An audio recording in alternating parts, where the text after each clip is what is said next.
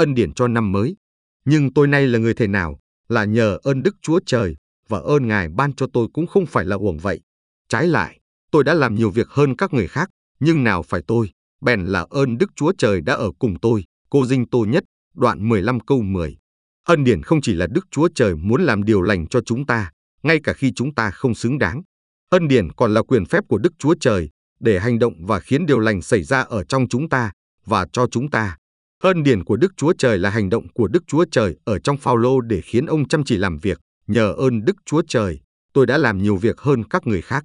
Vì vậy, khi Phaolô nói, hãy làm nên sự cứu chuộc mình, thì ông còn nói thêm nữa là, vì ấy chính Đức Chúa Trời cảm động lòng anh em, vừa muốn vừa làm theo ý tốt Ngài. Philip, đoạn 2, câu 12 đến 13. Ơn điển là quyền phép của Đức Chúa Trời để làm điều lành ở trong chúng ta và cho chúng ta. Ân điển ấy vẫn còn trong quá khứ và sẽ còn nữa trong tương lai.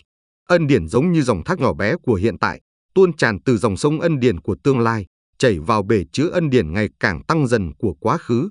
Trong vòng 5 phút nữa, chúng ta sẽ nhận được sự nâng đỡ của ân điển từ tương lai. Sau đó chúng ta sẽ tích lũy thêm 5 phút ân điển ở trong bể chứa của quá khứ.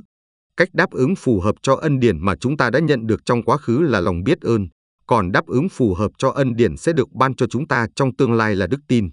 Chúng ta biết ơn Chúa vì ân điển đã được ban cho trong năm ngoái, và chúng ta tự tin vào ân điển vị lai trong năm mới này.